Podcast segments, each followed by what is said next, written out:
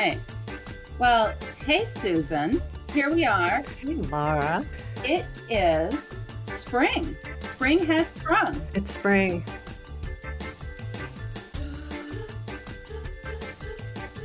Now, did you know that there's a difference between spring on the calendar and meteorological spring?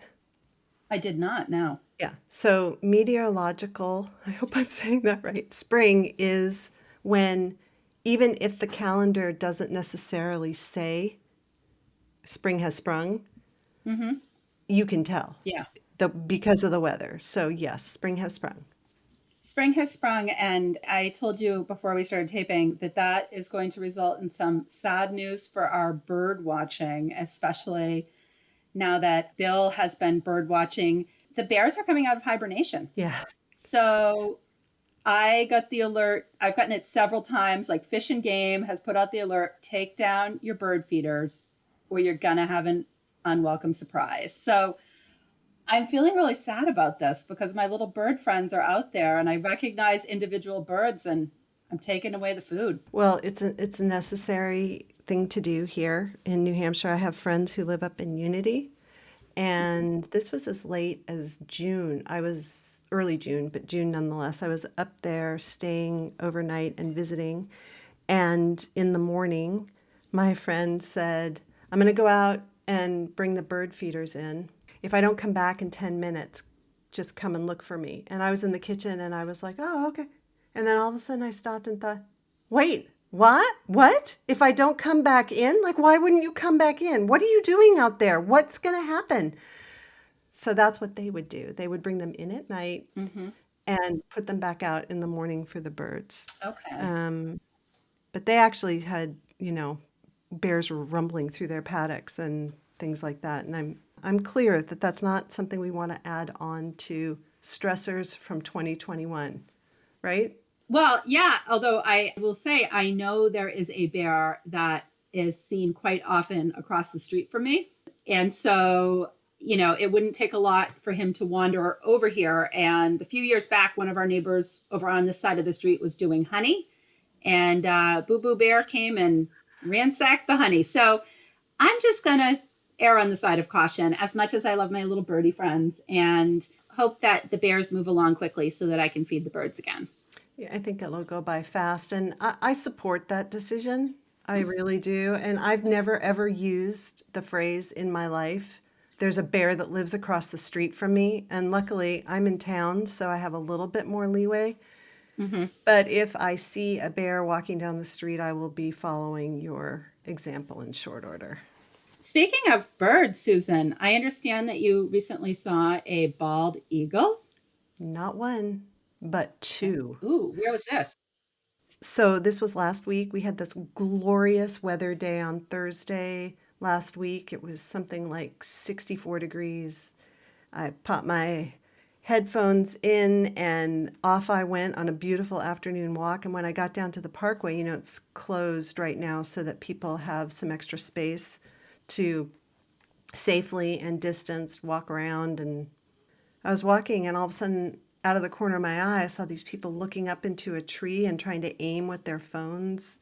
And so I followed the line of the phones where the phones were pointing, and I saw, oh my God, it's like really exciting when you see when I I'll speak for myself. It's extremely exciting to see like a for real bald eagle in your hometown, in my hometown. So then I paused my music, looked at the person, and they said, Yeah, the other one is super cool too. And I was like, The other one? What other one? And I she pointed and I looked over there and there were two Mm-hmm. just hanging out in the treetops. So I gave them like a, a high sign and I kept walking. And then about a minute later, one of them must have left the tree and came by me and swooped down towards the river and started circling.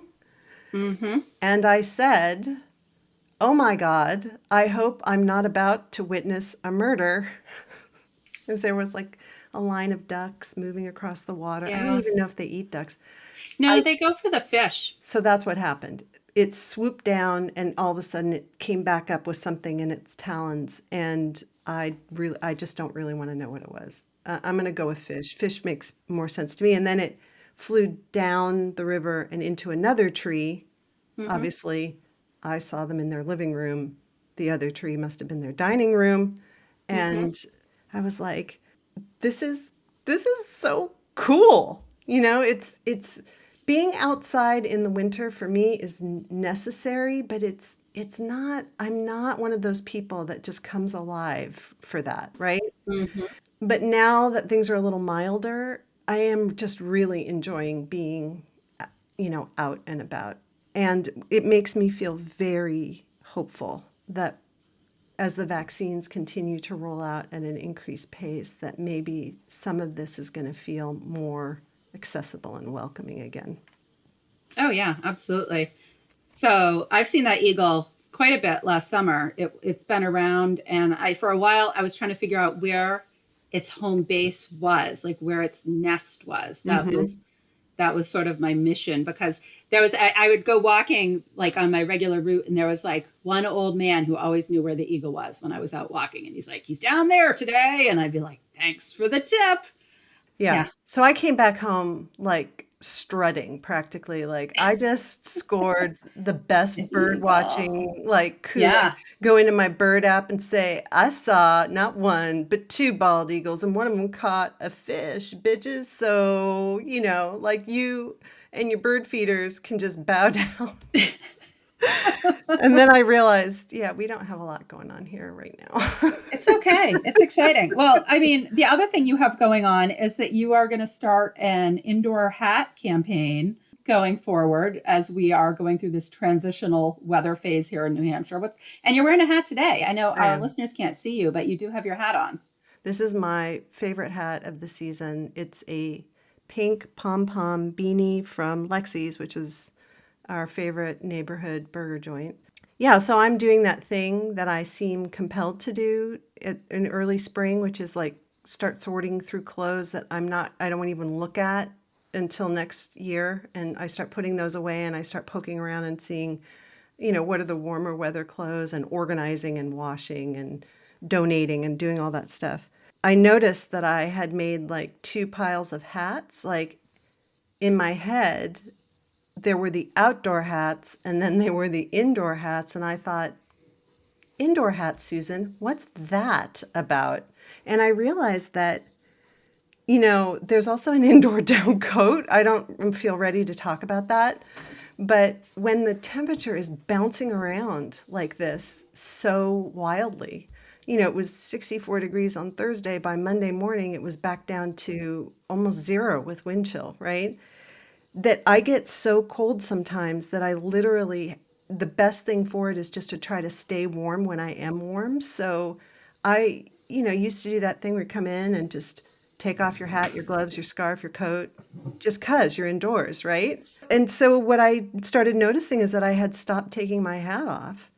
And some hats fit better under hoods when you go outside with a mask, and some hats are better for just being indoor hats. So I guess I'm like Mr. Rogers now, where I come in, I take my outdoor hat off, I put my indoor hat on, I'm still warm, and everybody is happy.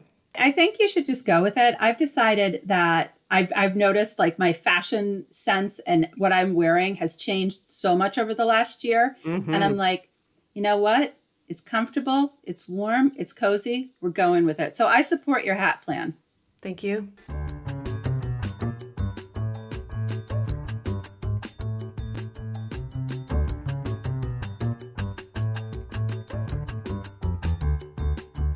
Well, let's get to the meat of our discussion today because we are talking about intuition, even though we talk about birds and eagles and all that other stuff. So, this is our Breaking Through the Fog series of Everyday Intuition. And today you are going to talk about the crystal ball wall, supporting and believing in yourself. So, what's that about?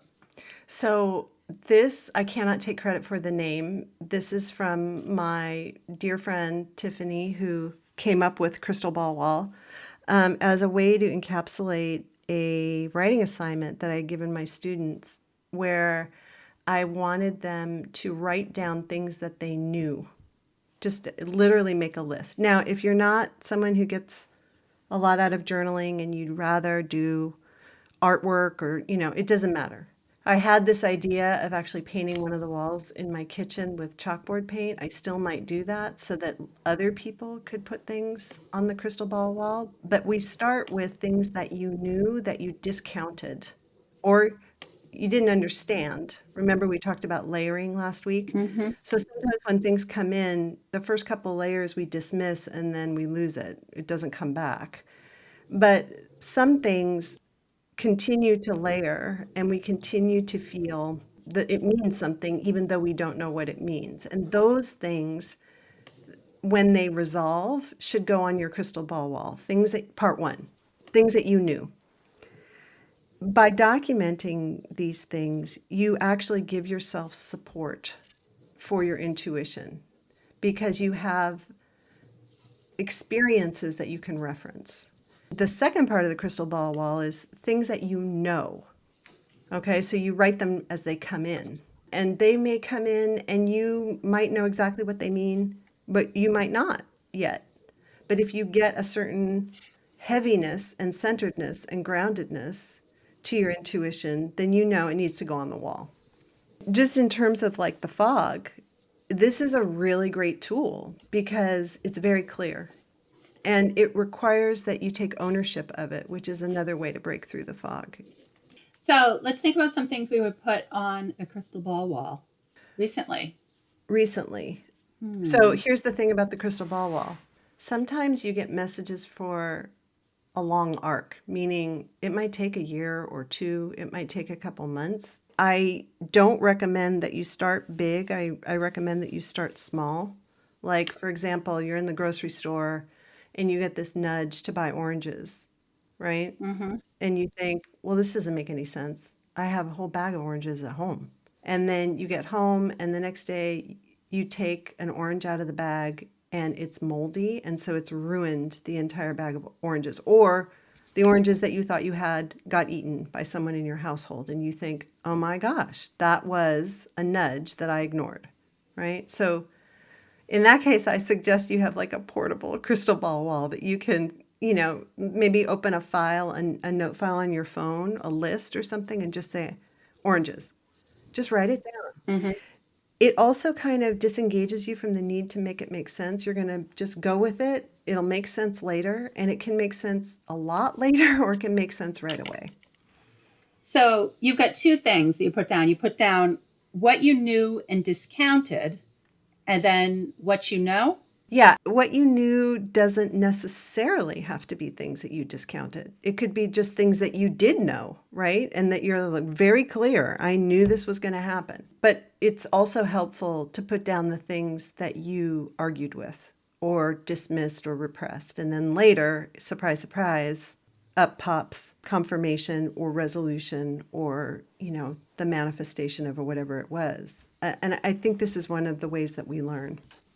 So, if you don't have a chalkboard wall in your kitchen, you don't have to have a chalkboard wall. I just thought it would be a fun project. And I'm not crafty, so I don't know why I thought it would be fun, and it still hasn't gotten done. So I've had to do things like um, you can use a page in a written journal, you can use a computer file, you can get mm-hmm. a sketch pad out if you like to draw, but you have to get it down on paper. It has to mm-hmm. be recorded and documented. And because that's the thing that forces you into ownership of the thing. And it will make you a little uncomfortable because, again, we've been talking a lot about how we want our intuition to be verifiable immediately. Mm-hmm. And it doesn't always work like that. And so when it doesn't work like that, we tend to think, oh, well, this just isn't good information and we discard it. Mm-hmm.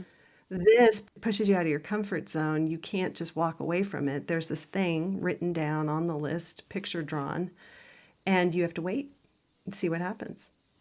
Well, this is interesting. And I think I could see how over time, if you are kind of cultivating this practice and you had been maybe doubting yourself and doubting your intuition, how you're going to see this cumulative effect when you look back at that list after a while. Ding, ding, ding. That's exactly why. And if you keep it all in one special spot, you can see the trend emerging of how intuition was actually talking to you the whole time. Well, I will. I can't think of any like big uh, moments of intuition. I've had a lot of just like little moments of intuition lately, and I just keep following. I, I mean, most of them have been kind of lifestyle in, in terms of just how we've adapted our house in the pandemic. And my husband actually said to me last week, and he said, It's like you've peeled a leaf away mm. and you're really happy. And I'm like, I know that sounds weird in a pandemic time. Yeah. And I think it's just because I've been following these little, like, you know, nudges for the last probably four or five months of things that I want to do and, you know, just kind of finding a balance, but also kind of trusting myself to make these little changes. Right. And I, I don't think that I should be sharing examples of what's been on my wall because I listen to the little things all day long for sure. Mm-hmm. But I also don't think the big ones are good teaching examples because they're not going to be things that you're going to like embrace, you know, in your mm-hmm. life right away, right? You get them when you're ready for them. And I've been doing this professionally for over 30 years, so it's different, right? That's the purpose of the pandemic, that it's clarifying. And, you know, you've heard me say this like last year was all about ditching high heels and no more commutes and getting a dog and doing the things that we feel and yep, right? Are those are really cool sneakers, Laura. I wish everybody could see those. You're kind of on a you're on a sneaker tear right now. Yeah, I'm wearing sneakers. I'm where I've gone back to my flannel roots, but it's like I'm just like comfortable now. Right. And so that's one thing. But then I've also said that in some ways 2021 is going to be even more challenging because that energy just didn't stop. And what it's doing is it's getting to work on all the other deeper, more complex issues in our lives. And that's going to take a little bit more discernment, more patience, more developed intuition to piece out. So that's another reason why the writing of it down is important because you can start to pull out the essential threads. I mean, I like doing lists. You can definitely do it in narrative form. It doesn't matter. You just need to start putting it somewhere where you can also objectively observe it. I have many lists around my my desk and my workspace, so this is definitely something that I can do. Yes. I'm a list I'm a Virgo list maker. Yes, you are. That's my excuse. You're not a Virgo.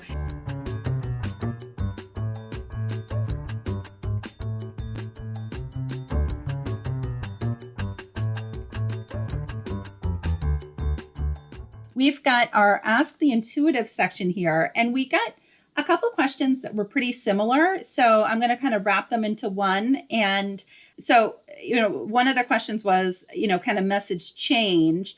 And then, kind of along that same theme, Alexa asked, Can your intuition be wrong? And I think that really ties in with what we were just talking about with the crystal ball wall and sort of listening to things as they're unfolding. Right. So these it was really great that these two questions came in at the same time because I think that they're both very instructive. So it goes without saying that your intuition is never wrong.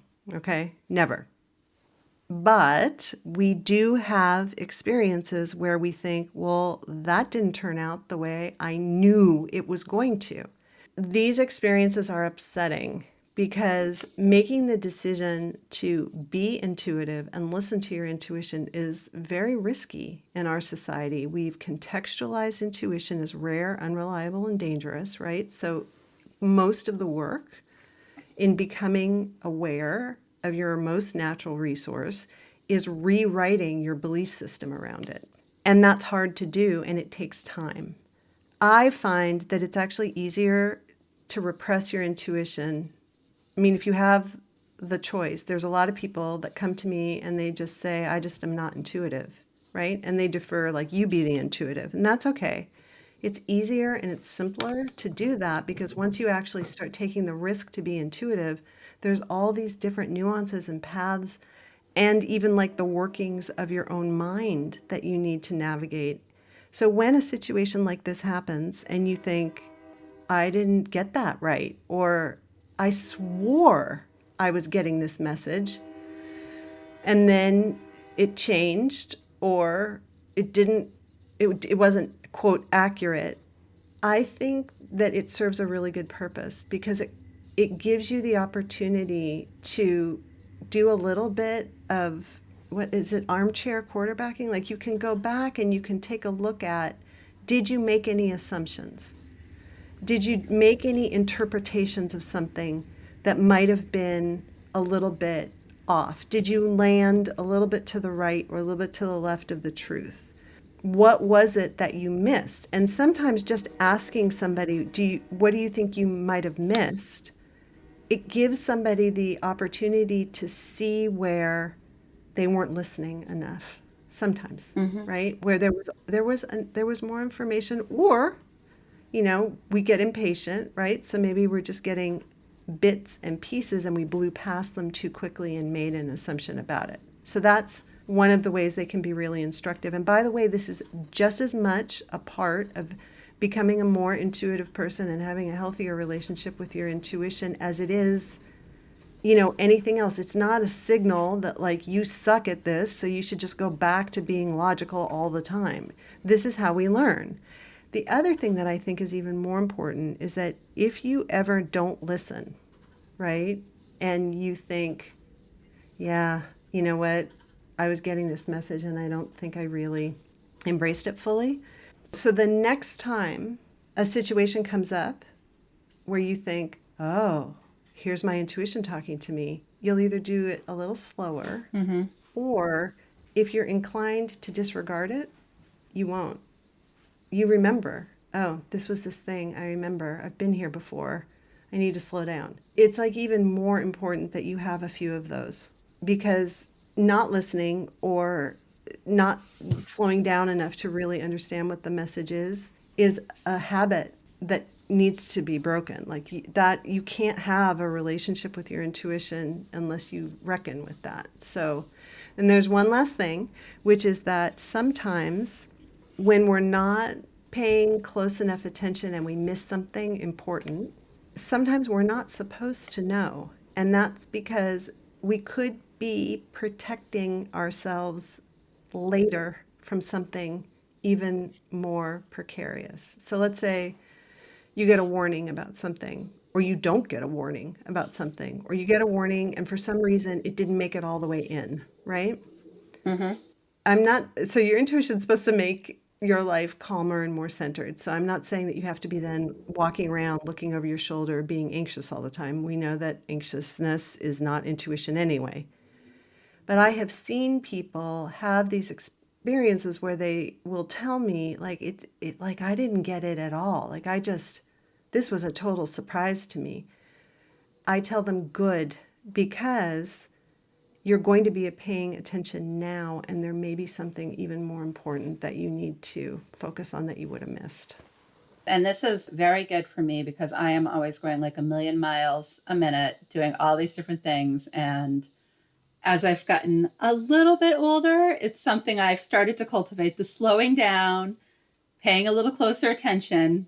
And I think this is very good advice. So thank you, Susan. I mean, this is going to be crucial because I've been thinking a lot about the challenges of this year, right? Everybody's mm-hmm. focused on, yay, you know, we're going to go on this trip and we're going to get to hug each other and be indoors and like all of that is really mm-hmm. significant and really important and i i feel like we need to hold on to that light at the end of the tunnel that is coming up here much sooner and faster than we expected but we have to process a lot still and if we go racing into what we think is post-pandemic life it's not going to be post-pandemic life for at least another year and a half right? There's so much that needs to be repaired, healed, picked up, looked at. The fallout is still occurring in people's lives. And if you are someone who had the virus, knew somebody who had the virus, lost somebody to the virus, or for whatever reason, lost your job,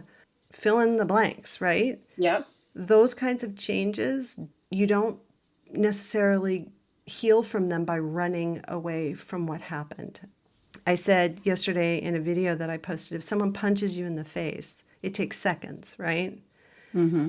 but recovering from that injury takes a lot longer mm-hmm. than the injury itself. And last year was like getting punched in the face on a regular basis. And for some people, it's still that way. We're still traumatized. Mm-hmm. Listening slowly is really important. And that is where a lot of intuitive mistakes get made because we don't necessarily want to know everything. It's just the nature of the beast. Yeah. What happens is if your intuition is uh, aware that you are taking the time to really suss it out and to sit tight, it will start to give you more information, you know, immediately. And so you, you're less likely to pick at it. Well, this is it's interesting. I was thinking about what you were saying. I was actually just talking about this yesterday, and you know, I've been very fortunate in the pandemic compared to a lot of people, but I've also completely changed my lifestyle, which was a huge shift in the beginning since I'm such an extrovert. And I have to say, I've kind of gotten used to this little at home lifestyle that I've cultivated, and I'm not ready to just go back out into the world when I'm able. And I, I was like, that's something I never thought I would say.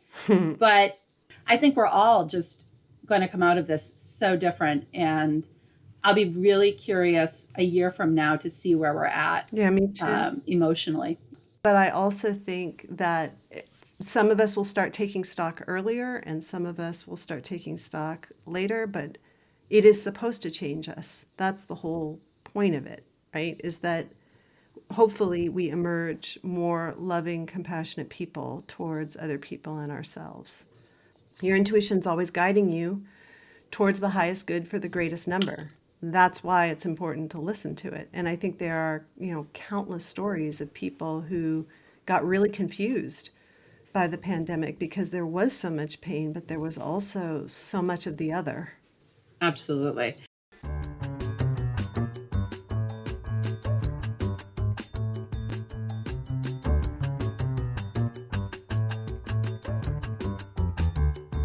Well, I think we'll wrap it up on that. And this is the end of our short season, Breaking Through the Fog, this series, uh, kind of starting off the new year. And we're going to have a little bit of a shift. I'm going to be working on a creative project, a writing project. And Susan, you're going to be doing some, I'm calling it stories from the intuitive files. It's like, kind of reminds me of like the detective files. You're going to be putting together some stories with past clients and friends that have, you know, stories of how they listened to their intuition that they might have doubted in the beginning and stories that help them really appreciate their intuition. Would that be an accurate way to describe it?